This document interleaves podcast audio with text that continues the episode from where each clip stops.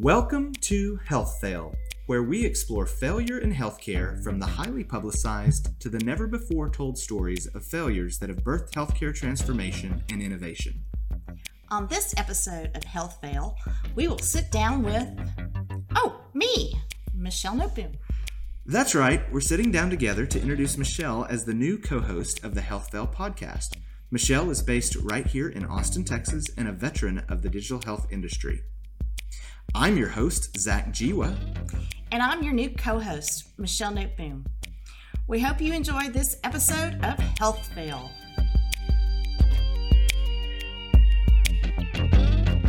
Michelle, welcome to the show. And uh, I think really we talk about failure in healthcare, but we also talk about personal failure and wherever we want to go in this conversation. But the first thing that I'd like to do is give you an opportunity to introduce yourself, who you are, what you do, what you've done. Why would you be an amazing co host for the Health Fail podcast?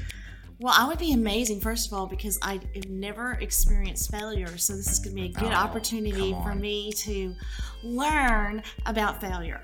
Um, so, I have been in healthcare IT my whole career, literally right out of college. Nine years? Yeah, nine, nine, ten or more. Um, I, I started working for a company called well, a company that was eventually acquired acquired by Medic Computer Systems, which was then acquired by Misys Healthcare, which later acquired Allscripts.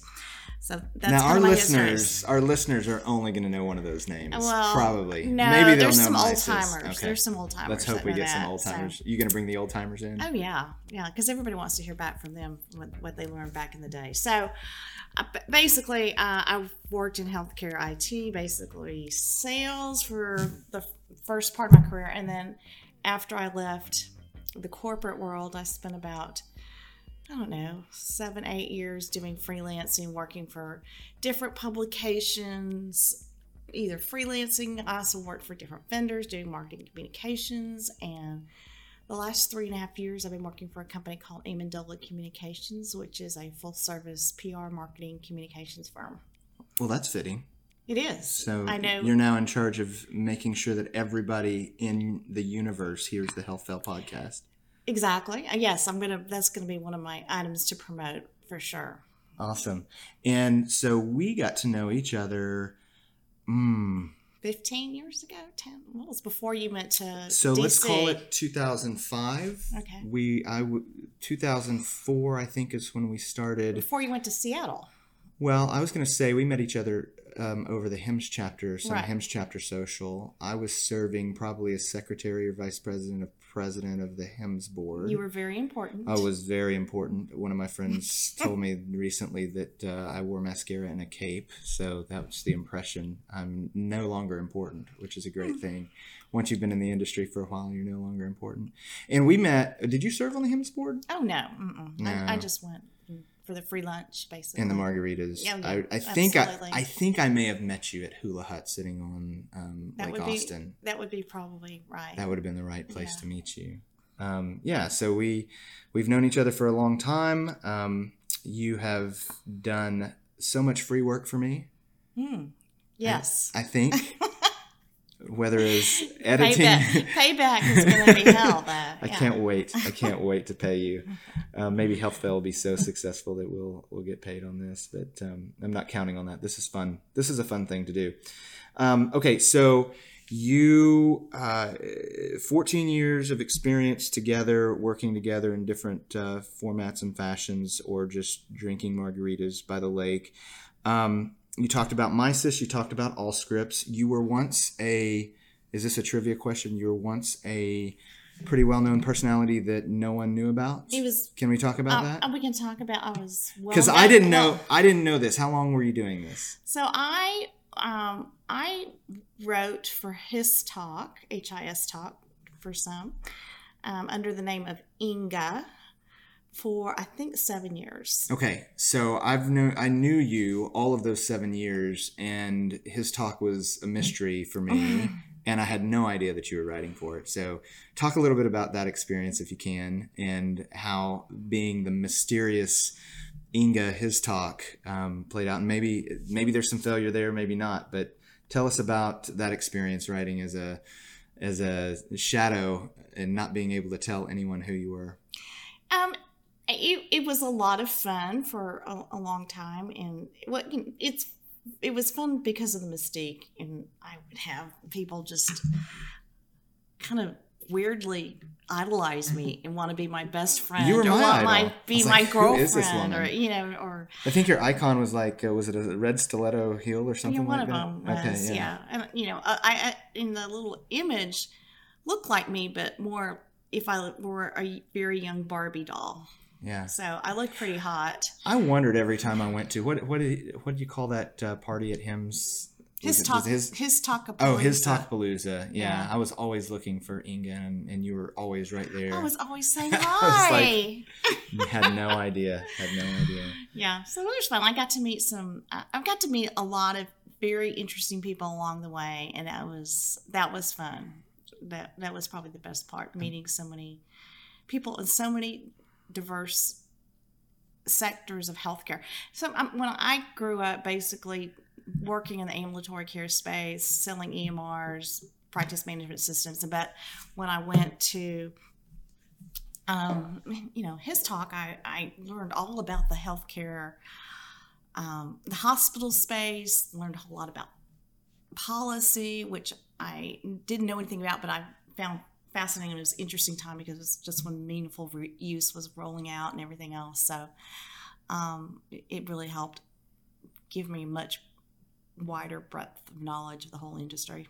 Yeah, and it says here in your bio that I'm just reading that you've um, uh, you've been a publication specialist or communications specialist for a number of IT publications, Healthcare IT News, HL7 Standards, the Healthcare Blog, uh, a lot of these. So you've been writing not only in your in your day to day, but you've been a contributing author in, in a lot of those publications. Yeah. And so mostly what you wrote about were he- healthcare IT, what's new in healthcare IT. I probably read a lot of your articles and I didn't know anything about it. Yeah, Right. no, it was all. It's that's all I know. I don't know anything else about besides healthcare IT. So Yeah. don't ask me any trivia questions. Well, we can't talk about healthcare policy. You said Ah, you about bit, healthcare but yeah, policy. All right. So first question, we're not we're going to save personal failure for last, so you can think about it. But um, uh, so you spent a lot of time in healthcare technology, watching the progression of healthcare and healthcare technology. Um, how what is your perspective on the challenges in healthcare? What you've seen for the last you know 20 years, um, working for healthcare technology vendors, working in in PR and communications, working in sales.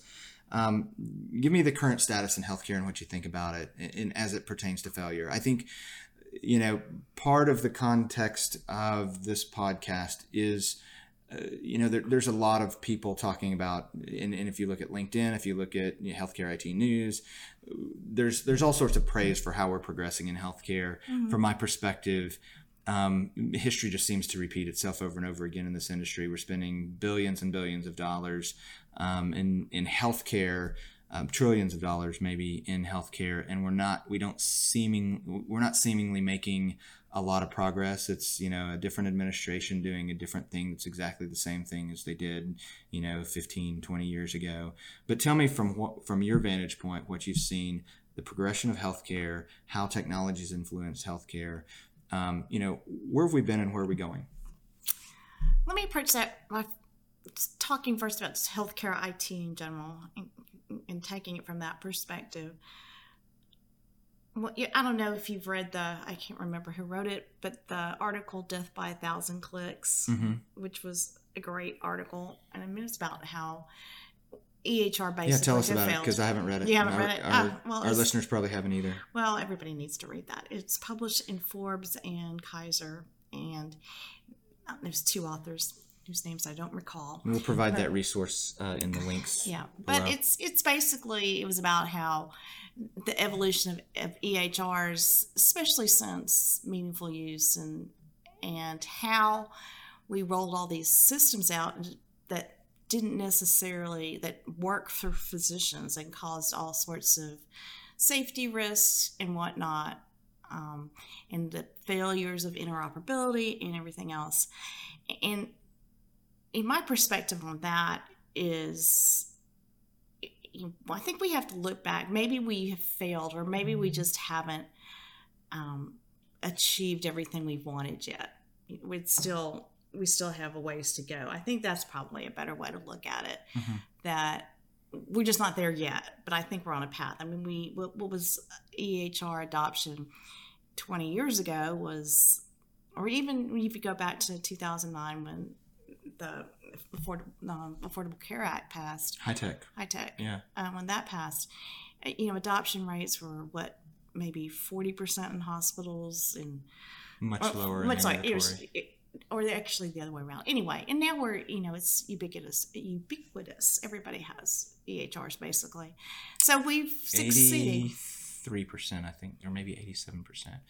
So that was a, that was an interesting time frame. Um, you know, if I go back to your Misys days, that's actually whenever I got into the the business and the industry, and of course, the EHR business didn't exist because you know. Uh, uh, um, who was it? Uh, President George Bush said EHR out loud. I, I, think everyone will agree that whenever he said EHR, he meant what we would con- what we would articulate as a personal health record these mm-hmm. days.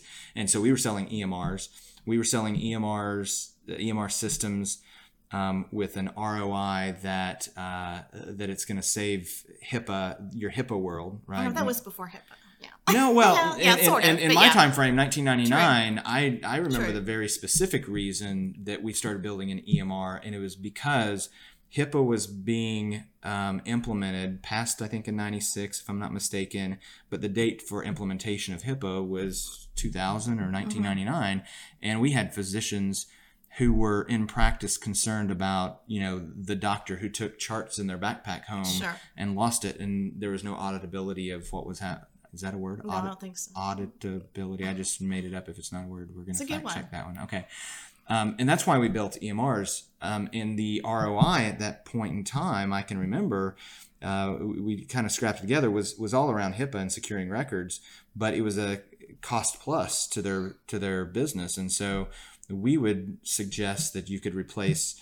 Um, you know, two or three staff by implementing an EMR, and that wasn't true at all. One, because um, the front desk person that was intake or the practice manager, whoever was managing charts, was either you know Aunt Betty or it was the doctor's wife in small practices, mm-hmm. and so we mm-hmm. had a real hard time selling ambulatory practices and EMRs with an ROI that you it would basically be staff augmentation or you would take away staff needed because the doctors were rather attached to their staff. And then 10 years later, in 2009, as you're talking about, now there were huge government incentives to mm-hmm. adopt EHRs, and I think that's why our friend Stephen Palmer would disagree with the statement. But I think a government incentive um, to adopt an EHR was part of the impetus to to ramp up. absolutely. I mean, but I will I will say, even back I mean, you were 12 when I started selling EMRs, basically, probably. Okay. Um, but I'm on the cusp of being a millennial, so, but not quite a millennial. Okay. Well, anyway, you know, we would sell, we would promote the idea. Yeah, you could say staff, but you could also repurpose staff. But one of the big things, you can get rid of that big, humongous chart room, mm. which were expensive. So that that was a win. Make there. it a patient room make it to convert it to the patient room exactly so you know that, that was wins so there were wins there although it was it was more of a you know a, a word processor to store your chat your charts electronically there was no idea of longitudinal records or anything like that. That was way before that initially. But to your point, yes, you know, I think having the carrot and the stick certainly accelerated things. Um, and I think that that was, a, uh, it, for that purpose, it worked great. Now, what we did wrong, we, I'm we not, as an industry, we as an industry uh-huh. did wrong is that we, we failed to really think about how what's the impact on the physician, the clinicians, and we're forcing the EMR vendors to just develop, develop, develop to meet the incentives, right? To make so they can make incentives um, without really thinking about is this product usable for a clinician and mm-hmm. how is it going to impact their uh, ability to see patients and their workflows and is it going to slow them down and, and you know, heck yeah it slowed them down and, and so I think Well, the other-. The other problem, the other problem that we had is we were building EMRs on practice management systems, all which geared to billing. all ge- geared to billing, which was and probably still is, if we're if we're going to speak truth here, still the most important thing that happens in a practice. Yeah, absolutely. Right. But what I hear you saying, and I think this is, you know, the articulation of failure um, in this particular, you know, niche or, or area of healthcare is that we raced to, the industry raced to meet a demand that was uh, heavily articulated by the government carrot and stick incentives and to, to meet you know however many measures there were that we had to meet in an emr or ehr and we really didn't think about usability. We didn't think about workflow. We didn't think about designing something that a physician would use. Um, i my perspective is that we actually built it for the use of physicians and part of the policy problem was requiring physicians to use it in the first place when the workflow of physician practice even still today is the administrative staff does most of the work um, i mean i remember in 2004 when i was working for a physician office um, you know we were still in the transcription days and i wonder often wonder how many doctors still transcribe versus doing their notes I in think the, there's in still quite a few. but or they use Dragon. or, or yeah, Yeah. yeah, But um, the support staff, the nurses, the MAs, the you know administrative folks in the office were really who was using it, Right. and so um, we didn't consider. Not only did we not consider the doctor's user experience, but we really didn't think through the the practice um, experience as well. And also, arguably, the, those systems weren't really designed to um, make the jo- doctor's job easier or improve patient care. Now, now we're coming out with new things that will prompt without giving them a bazillion alerts that you know interrupt things, but giving them prompts that may help them improve the whole care care process, um, get patients more engaged, or give them pricing information on a, on a med, or you know su- suggest that oh wait, did you know that they had you know a bruise on their left elbow two two weeks ago? Then now it's on their right elbow. I mean, whatever, just to prompt them that things of relevant clinical information and helping them with clinical decision support and pathways and all that.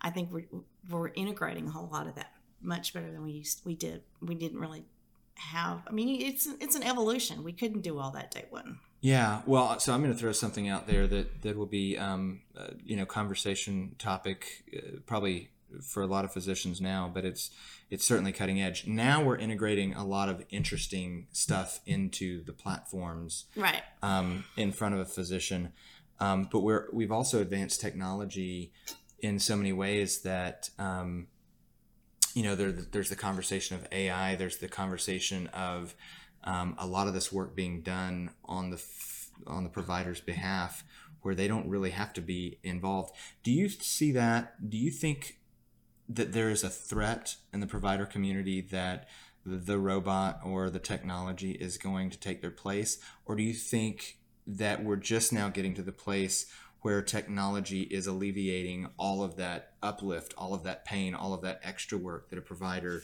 um, has had to do over the last 10 years because they adopted an EHR that, that creates net plus work for them.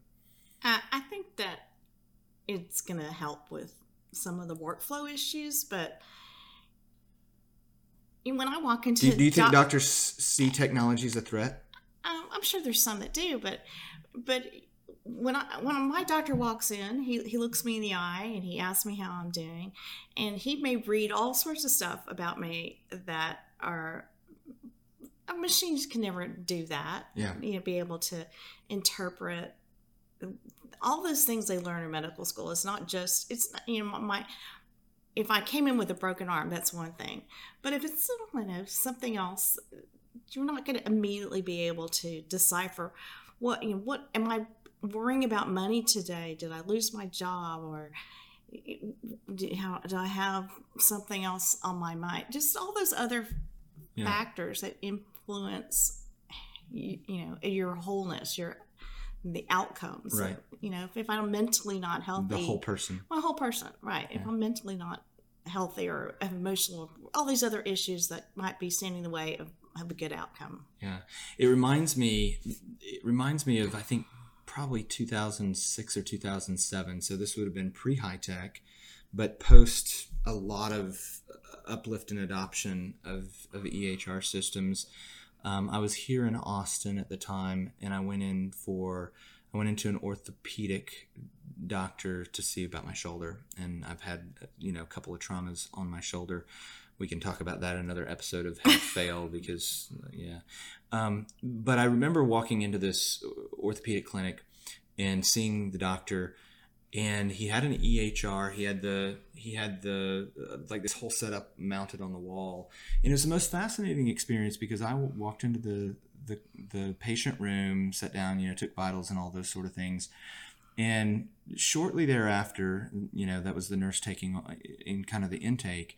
Shortly thereafter, the doctor walks in, and his nurse walks over, you know, adjacent wall to where we were, and sat down and just started typing, just started Right. doing the work that we kind of expect doctors to do on an EHR. Mhm. And it was actually the best experience that I've ever had with a physician Mhm. working with an EHR. I mean, I've got four kids, so I've had lots of experiences with doctors working Mhm. with an EHR, but this one, again, pre HITECH, pre government incentives, this Mhm. doctor had adopted an EHR, but he also had a dedicated resource, um, you know, an MA Mhm. probably, that sat down and typed just about everything that he was saying. So, Mhm. you know, he'd clearly probably not had, didn't have, didn't have to go do transcription or um, uh, dictation Mhm. afterwards.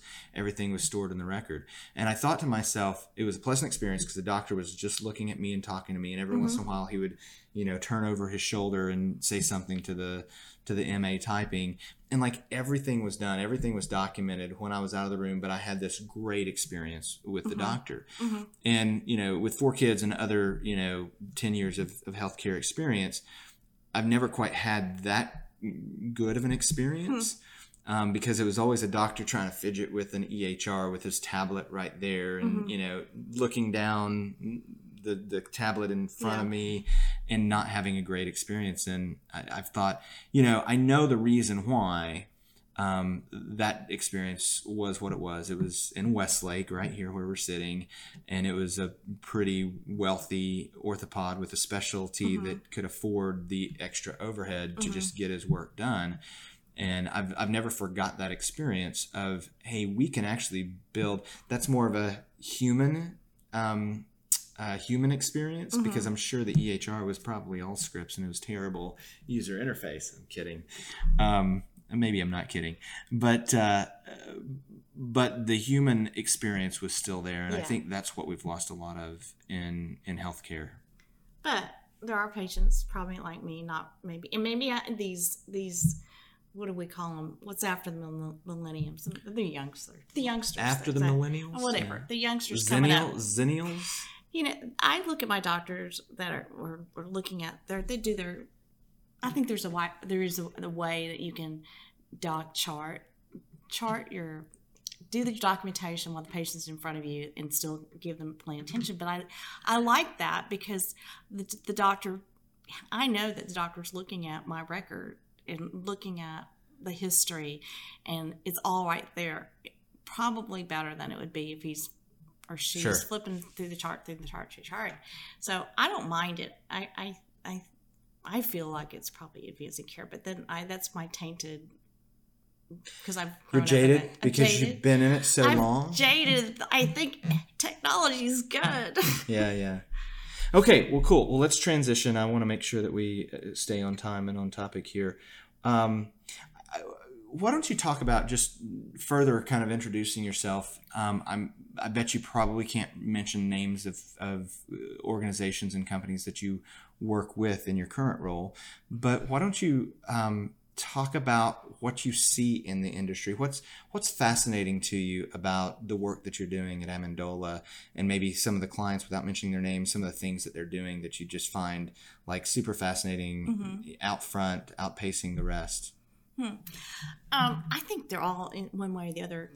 I, I, I get geeked when I see some of those things they're doing. One of the one of the clients I work with is does NLP, natural language processing, mm-hmm. text mining. Not neurolinguistic programming. No. Something different it's completely. Different. Yeah. Natural language, language processing. processing. text mining. So in other words, we have all these blobs and blobs and blobs of data that we've now we've created right. right? Unstructured text. Unstructured text. Sitting in the ehr and i think actually i think that whole data thing is just that's the frontier. How are we going to tackle that data? But so this one client. Well, if we would have, uh, to your point, if we would have designed systems in the first place to be better, there wouldn't be a bunch of unstructured text data, right? Well, but we we okay. were just trying to put just the information a, just a in step. there anyway. Now we're doing something cool with it. Now, but now we can do something cool with it. So what they do is they have it's used by healthcare providers, it's used by pharma, research companies that will look at an EMR record, a lab test, a discharge, or look at call center records or you know, voice of the consumer, all, all this type of information. And rather than manually going through record, record, record, record, and, and, have all these, you know, you probably have to have a nurse staff to do that. Somebody, not just a, a clerical staff. And it, it, finds there, and you can do queries, um, you, you, certain ontologies that are out there, and, and it finds the information much much faster mm-hmm. way to do it. So it's a way of researching and culling out making the information useful so you can get good insights from the data. So i think that's that's a whole that whole realm is super interesting to me. And i have a, another customer I, I, work with has, kind of approaches that big data stuff from a, a whole nother perspective you know, how do I take all this data and put it in a structured format? So I think there's so many different ways that people are trying to do that right now. And I don't know that we have one secret sauce yet. And I don't know that there needs to be just one yeah. way to do it. But I think that's one of the most interesting areas that I'm seeing right now. Yeah, that should um, that should really put our physicians in a place where they don't have to call through or look through all this historical data, but you know maybe Alexa or, or you know some automated voice thing, you know, gives them a download of what's relevant, what's really important because we've taken unstructured data and, actually turned it meaningful so that so that I can see it at a glance. Well, thanks for taking the time to do an intro. Again, welcoming my new co-host, Michelle Noteboom. Thanks for being on the show today, and I look forward to co-hosting this podcast, Health Fail, with you going forward in the future. I can't wait. Thank All you. right.